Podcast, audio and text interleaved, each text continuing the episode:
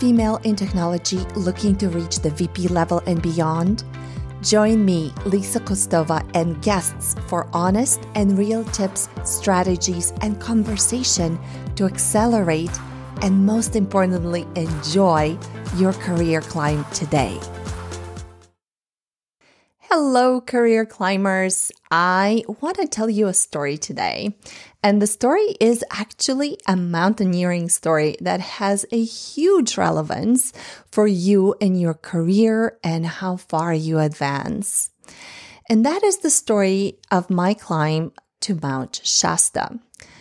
If you live in California or anywhere on the West Coast, and you have been on a plane flying from southern California or anywhere in California up to Seattle or Oregon, if you were ever seated on the right hand side, you would have seen a beautiful volcano. It's a two headed volcano that is known as Mount Shasta. It's close to the border of California and Oregon, and it is one of the tallest one of the tallest mountains in California and on the West Coast. Mount Shasta is also known in the woo circles as a place of magic, a place of spirituality, all kinds of portals. Maybe there's a class of Lemurians that live underneath it. Anyway, if you ever go to the city or the town of Shasta, you'll see lots of really cute and weird little stores that sell all types of crystals and you can also take tours to go, you know, to some of those portals. But I went there during my training season for Denali and I went there because I've always wanted to climb Mount Shasta. It's just been a dream of mine. It's fascinated me ever since I first saw it. And I've always had a connection to that mountain. So I climbed it in 2019 and I was in pretty good shape when I did so because I was already training for about five or six months. I climbed the fifth highest mountain in the continent of North America, which is a volcano in Mexico. I had climbed almost to the top of the third highest uh, mountain in North America, which is yet another volcano in Mexico. Anyway, I was just on the streak of climbing volcanoes. And I got connected with a guiding company out in Shasta and I signed up for a trip on an expedition they had, which was a two day trip of Shasta via the ridge, via, via the Casaval Ridge, which is uh, a way when I'm when I talk about like ways up a mountain, there's always usually several routes to go up a mountain. The regular route or the easiest route, if easy is even a term, the most kind of beginner accessible level um, of route up Mount Shasta is actually Avalanche Gulch. And most of the people who climb Shasta, like 90% of them do it through Avalanche Gulch. And my guides had a trip uh, up Shasta planned for going up up it through Casaval Ridge, which is a little bit steeper. Um, it is more technical, and the the biggest the biggest difference between that and Avalanche Gulch is that Avalanche Gulch is in kind of a gulch, as its name describes. So you can't, if you kind of get in trouble there, um, there's nowhere really to fall because you're kind of in between two sides of the mountain. Whereas on the ridge, if you are, you know, if you misstep or fall or do something that you shouldn't be doing, you can't stop yourself from falling with your ice axe, you're f- going to fall a long way down the steep side of the hill. So I was going up Shasta for the first time. It was a beautiful route. We snow camped kind of about a third of the way up on snow. And snow camping is such a fascinating experience. I really look forward to taking some of you snow camping soon. Maybe we'll have like a more extreme adventure at Career Climb with Lydia or one of my other climbing friends. But snow camping is really, really fun. And it's also not what what can I say? It's not it's not very comfortable. Everything is on snow, and so you're sitting, you know, you're sitting on snow. There's usually snow benches that people make to eat food, and then you have to bring extra kind of insulating pads for your sleeping bag because you're going to sleep on snow inside of a tent. But anyway, so we get up early in the morning, and anytime you go for a summit, uh, on any mountain, you usually want to do that while it's still dark. Why is that? Well, because the mountain is covered by ice and snow. And when you're climbing it, you want the ice to be firm so that you can get a good grip on it with your spiky shoes that are called crampons, with your ice axe, with your ice tools it can get very dangerous. And I've actually been involved in an accident. I was not hurt, thankfully, but somebody fell on the rope above me on a different climb in Washington state. Um, where we were climbing closer to midday. And so the snow was starting to get unstable and melt from the sun. And so somebody lost their grip and came tumbling down. They were fine at the end of the day, just minor bruises, but I was almost taken out by them. So, this is the reason why most climbs for the summit starts really early in the morning. Like an Everest summit day climb is going to start at like 10 p.m. or 11 p.m. or midnight. The only exception is Alaska. And that is because in Denali, especially, it's almost in the Arctic Circle. So it gets to be so cold, and the days in the summer are almost 24 hour days. And so there isn't much kind of melting going on in the early morning. So that, you know, that summit climb, we started, I believe, at 8 a.m. But again, that's because it's a 24 hour day over there. But most everywhere where you have a night and day, and when you have significant temperature differential, you want to start your climbs uh, in the middle of the night. So you just get a few hours of sleep if you can call it that, you're really packed like sardines in these small tents in your sleeping bag and it's not it's not like a restful sleep. It's kind of like okay let's get some shut eye and then we're going to get up and it's going to take us like half an hour to an hour to get kitted up get geared up get roped in ready to go.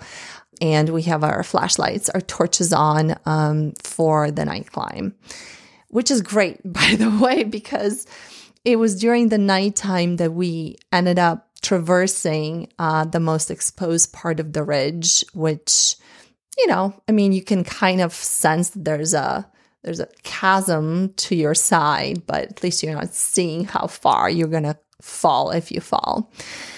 So climbing at night has its its uh, its advantages. One thing that happens, however, uh, most of the time during a strenuous summit day, and summit days are long. Our summit day on Denali was actually pretty short. I'm very proud that we matched the time of a Navy SEAL team that summited the day before us. And we also had a medical emergency in our rope team as well, but we still did it within within 10 hours. And I think the cutoff was 12, 12 hours. They were going to turn us around. Or we may have even done it in eight. Anyway, this is like nonstop walking and climbing and then descending. You don't stop at all because stopping is really, really, it's, it's, it's dangerous. First of all, you have to take out, like if you're stopping and it's really cold, you have to take out an extra layer to put on top of you so that you don't get cold. You get some hydration. It's like quickly, let's you know, get a sip of water. Let's get some food in us, some like energy, energy bars or like gummies, like these sugar based things that are just for like give us a boost of energy. If you gotta pee, you know, I as a woman, I have a pee funnel, just kind of like a half pipe contraption. I actually did a whole podcast interview for an outdoors podcast once talking about pee funnels and my recommendations on them. But yeah, if you need to go, um, you're kind of like exposed on all sides and most of the time you're climbing with men. So you just have to make the best out of any break that you take. So breaks are like a couple of minutes, quick bite to eat, quick something to drink, maybe pee and move on. Really, really important that you don't like stay still for a long period of time. It breaks up your rhythm as well. Uh, since you're warm, you're moving, even though you might be getting tired, there's still momentum going in you. Whereas when you stand still, getting going after a break is always like, oh, you know, it always feels like much harder and your energy is sapped and your willpower goes down. The reason I'm describing all of this is to give you a sense of the dynamic of climbing a mountain, which is very, very similar to the dynamic of doing anything uh, strenuous, long, and effortful at work.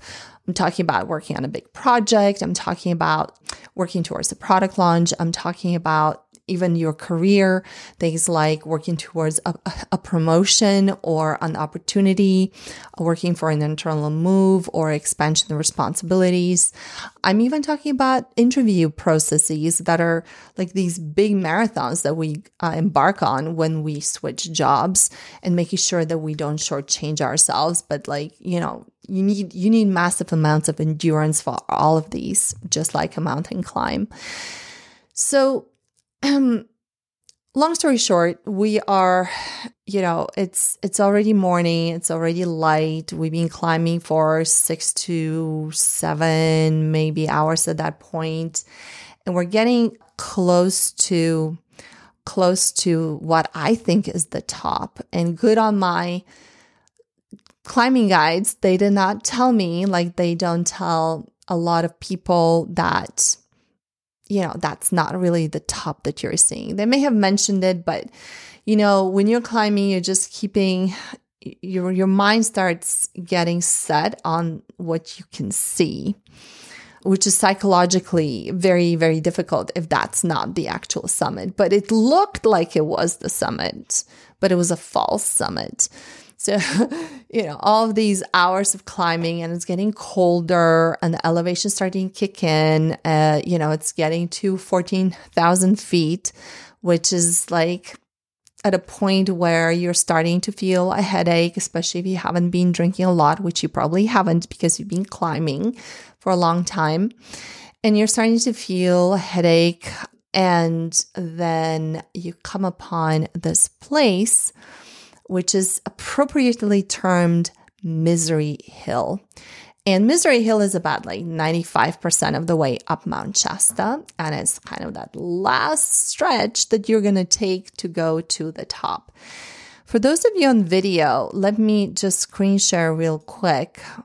But I'm going to show a picture and maybe we can share it later. This is from a someone's blog and it shows the side view of I think this is the avalanche gulch climb on the left here. So you can see how somebody coming up from the left hand side is not going to be able to really tell that there's like another bump, a whole new thing happening beyond the crest. So this is uh, this over the right here is uh, Misery Hill, and these tiny little dots here show you the scale of that hill. It takes about half an hour to 40 minutes to get up it. And the reason it takes so long to get up it is because number of factors. As I mentioned, the altitude starts kicking in. Second, you're at a part of the mountain that's exposed from both sides at that point or like all all around. So there's a lot of wind, a lot of crosswinds there. All of a sudden you're if you're not if you don't have an insulated bottle. Like I had like a little a little tube, a little watering uh, hose that was not insulated, so that froze into an icicle. Everything just like freezes, and you get pummeled by this ice wind. So you've been climbing for a while now. You're getting your, you know, head is hurting, headache, wind, tiredness, and you get to that point, and then you see this hill and it just looks so big from the point where you just arrived. It looks like, oh, no way, no way this is right in front of me. So it has been named Misery Hill because of that. And get this according to the national park statistics, something like 80% of the people who quit, 80 to 90% of the people who quit, and it's like about half of the people who try to climb the mountain quit. Most of them, the vast majority of them quit right there at the bottom of Misery Hill. And I can tell you that I understand why.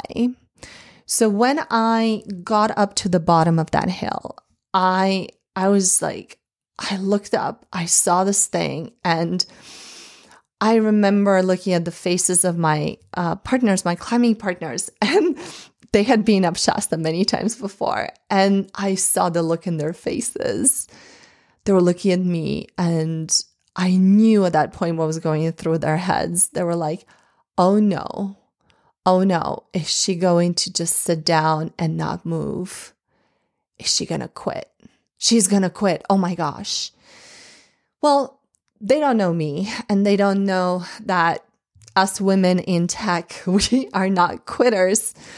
But I have to tell you, after so many hours of strenuous activity and exertion and just getting and seeing this next big stretch that's just like, ugh, did something to me mentally.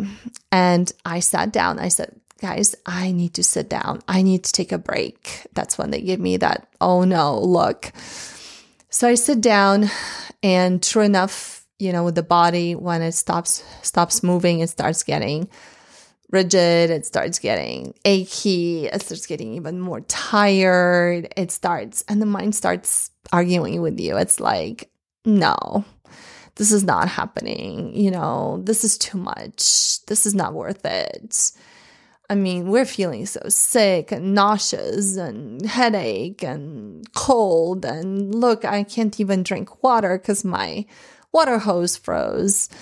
and I don't know how long I stood there. I think maybe at least five minutes. And I was trying to eat a frozen gummy, like a frozen energy gummy. And it was the most disgusting thing ever. Oh no, I think it was like a vanilla flavored energy gel, which, by the way, if you ever try to eat a frozen vanilla flavored energy gel, that's the most disgusting thing ever. The most disgusting flavor is frozen. It's awful. It's like, ugh, glue in your mouth. And so I'm trying to eat this thing to warm up. And then finally, I just said to myself, I haven't come all this way for nothing. I haven't come all this way for nothing. And I actually started singing a Queen's song. For those of you in our programs who've been to our challenge, know I love Queens, especially the song Can't Stop Me Now. I wasn't singing that, I was singing another one, and I just like, I just got up and I started singing. And I wasn't singing, it was like a hoarse, awful, offbeat thing that came out of my mouth. And the guides laughed. And at that point, I think they knew that I was going to make it. But it was like singing and climbing and just singing and climbing and singing and climbing. It was like so relentlessly just hard. But you know what? In about half an hour, there I was, and like a little stretch over on the flat, and a tiny, like little, you know, volcanic like eruption cone later that was like maybe like 10 feet up or 15 feet up. We were at the summit and I felt fantastic. And it was so, I was so elated. I could see all the way to the Pacific Ocean and ah, pictures and celebrations and putting our names in the summit log that's up there by the National Park Service. I mean, it was fantastic. And I had enough energy to go down, and we got stuck a little bit in uh, the heat of the uh, midday. You know, the snow started melting, and so we were like sinking up to our knees and, and hips uh, and trying to traverse part of the mountain later. But it was totally worth it. The reason I mention Misery Hill, and I often use it as a symbol in my programs for women, is that a lot of times, like, this is a real this is a real fact. Most of us, most of us will get will get tempted to quit just before the summit. We would have put in like 90% of the effort, done 90% of the work, 95 even. And we get to the bottom of Misery Hill and we just sit down and that's it. And I'm talking about your career specifically. When's the last time you kind of got fed up towards the end of like, you know, three or four months or even six months of interviewing and you kind of like, ugh, I don't want to, you know, they're not giving me the offer I want. I'm done. I'm sick of talking. I'm sick of negotiating. I'm just going to take what they're giving me and I want to be done with it. But you know what? If had you asked, had you pushed for more, I've had this feedback uh, to myself uh, from prior managers. If you had talked and pushed for some more, we could have given you more. Or maybe that offer was not your favorite, but if you had like continued to interview or could have gotten could have gotten an offer from someone else that would have been much more interesting to you, much better, but you just kind of gave up like 95% of the way because you were done, you were exhausted, you were too tired. Same thing goes with projects at work. Oftentimes, you know, I had developed a reputation. Now I'm thinking it's probably because I applied the same determination at work that I did on Shasta. I was known as like, hey, if something's not getting done, call Lisa. She's gonna figure out a way to get things done. Part of it was because I was, you know, great at motivating teams. And I think part of it was because I like didn't give up. Now, if the data is telling you that the experiment has failed, go with something else. Go with a new experiment. This is not about banging your head against the wall over and over again if something's not working. I'm talking about things that are you know, still not clear if they're working or not, or things that are just not brought to completion yet, getting them across the finish line when 95% of the effort and work has been put in. So I think that quality, that quality separates the climbers who reach the summit from the climbers who just say, eh, it was hard or it wasn't my day or something else was at fault. They'll blame the weather. They'll blame, you know, I had a climbing partner Denali who had climbed Everest, and but she was not prepared for Denali. She, you know, because we don't have Sherpas or porters. Even bring a big enough backpack to the expedition. And so the guiding company told her to go rent one that was big enough. And of course, that was the wrong size. And then she ended up blaming the equipment because she wasn't strong enough. She wasn't trained enough for that climb, carrying so much weight. She didn't believe that women had to carry their fair share of the gear. And so she ended up being turned around and sent back down the mountain. But she, you know, blamed the backpack and blamed the guiding company. So I think it's very important for you in your career or at work to avoid being victimized by your mind, by this, uh, whatever the misery hill is in your career or in your work right now. Whatever that looks like, it's very important for you to manage your mind and really talk to your mind and psych your mind up for that last push. And again, please distinguish between last push to the summit. You know that is the last push. There's just this kind of last stretch to go versus staying stuck in a, a role or a job or, or, or or situation that you don't know how long it's going to last or you know what is what is um what is ultimately the outcome there here we have a sense of something how you know how much work it is or what is the completion milestone so in that scenario uh, especially when you are advocating for yourself, whether it's for promotion or for an offer, a new role or responsibility. Oh, it's so important not to give up, not to settle right at the bottom of misery hill, because that is when you gotta stand up. That is when you, the negotiation happens. That is the difference between reaching the summit and staying at the bottom of misery hill. And bottom of misery hill is not fun. It's really a miserable place, believe me. So today I want to encourage you to really remember Misery Hill on Mount Shasta anytime you kind of get stuck in that last mile, that last ounce of effort, and do whatever you got to do, sing whatever you got to sing. psych yourself up any way you can, but do do that last push.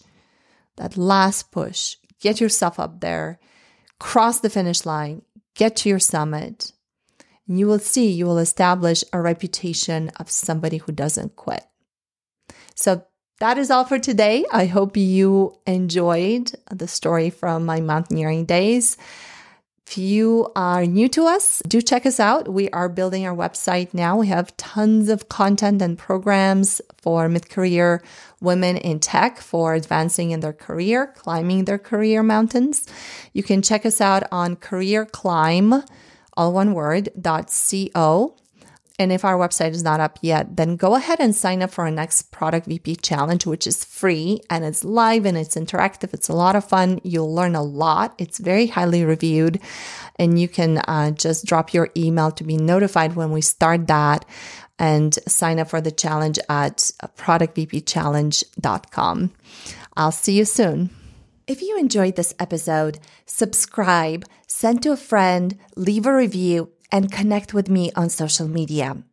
The best way to connect is to register for the next free Product VP Challenge at www.productvpchallenge.com. Until next time, keep climbing and keep enjoying the climb.